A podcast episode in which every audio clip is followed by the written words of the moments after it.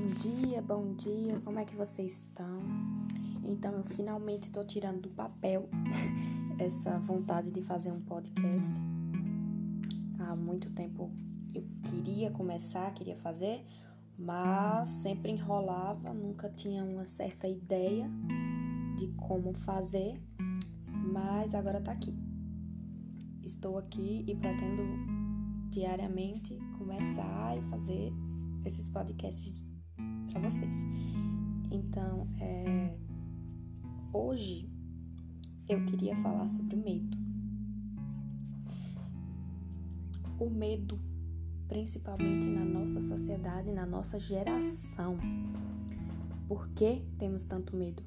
Fiz uma postagem é, sobre isso ontem no meu Instagram. Ele tá na descrição desse podcast, se você quiser ir lá conferir.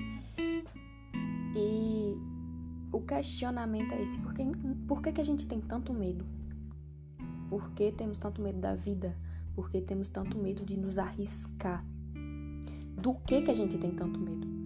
É, eu vi ontem, li ontem um texto de Tolstói falando sobre isso. Eu quero excitação, eu quero aventura. Cadê a vontade? Cadê a grandeza de viver? Que geração medrosa é essa que nós nos tornamos? Que tem medo da própria sombra, não tem coragem de dizer não. É, a gente não tem coragem de abrir a boca e falar. Eu vejo diariamente questão de pessoas que vêm até mim falando: você é corajosa por você estar tá falando, mostrando sua cara e falando o que pensa, falando o que deseja, é, para todo mundo no, no digital. E eu me pergunto, por que não? Assim, o, o que que eu vou perder fazendo isso? Nada. E por que, que eu teria medo de fazer isso, sabe? Por que, que eu teria medo de falar o que eu penso para as pessoas que estão me escutando ali? Só me escuta quem, quem quer.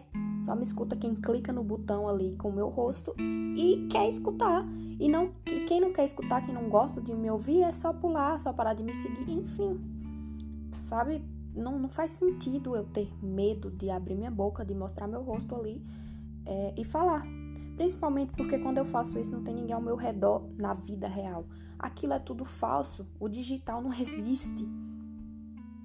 As pessoas colocam tanta vida, tanto tanta vontade naquilo ali que acreditam que aquilo é real, aquilo ali não é real. Então, por que, que eu vou me preocupar tanto com o que as pessoas que estão ali fazem, falam ou pensam sobre mim? Minha vida real tá aqui. E na vida real não tem ninguém ao meu redor ouvindo o que eu tô falando. Sabe? E no dia que estiver, eu sei que eu vou ter a força, vou ter a coragem é, a grandeza de falar na frente de quantas pessoas estiverem na minha frente, porque eu comecei ali, no irreal, sabe? É, então, aonde que foi parar nosso desejo por aventura? Nosso, nossa vontade? A, a excitação da vida.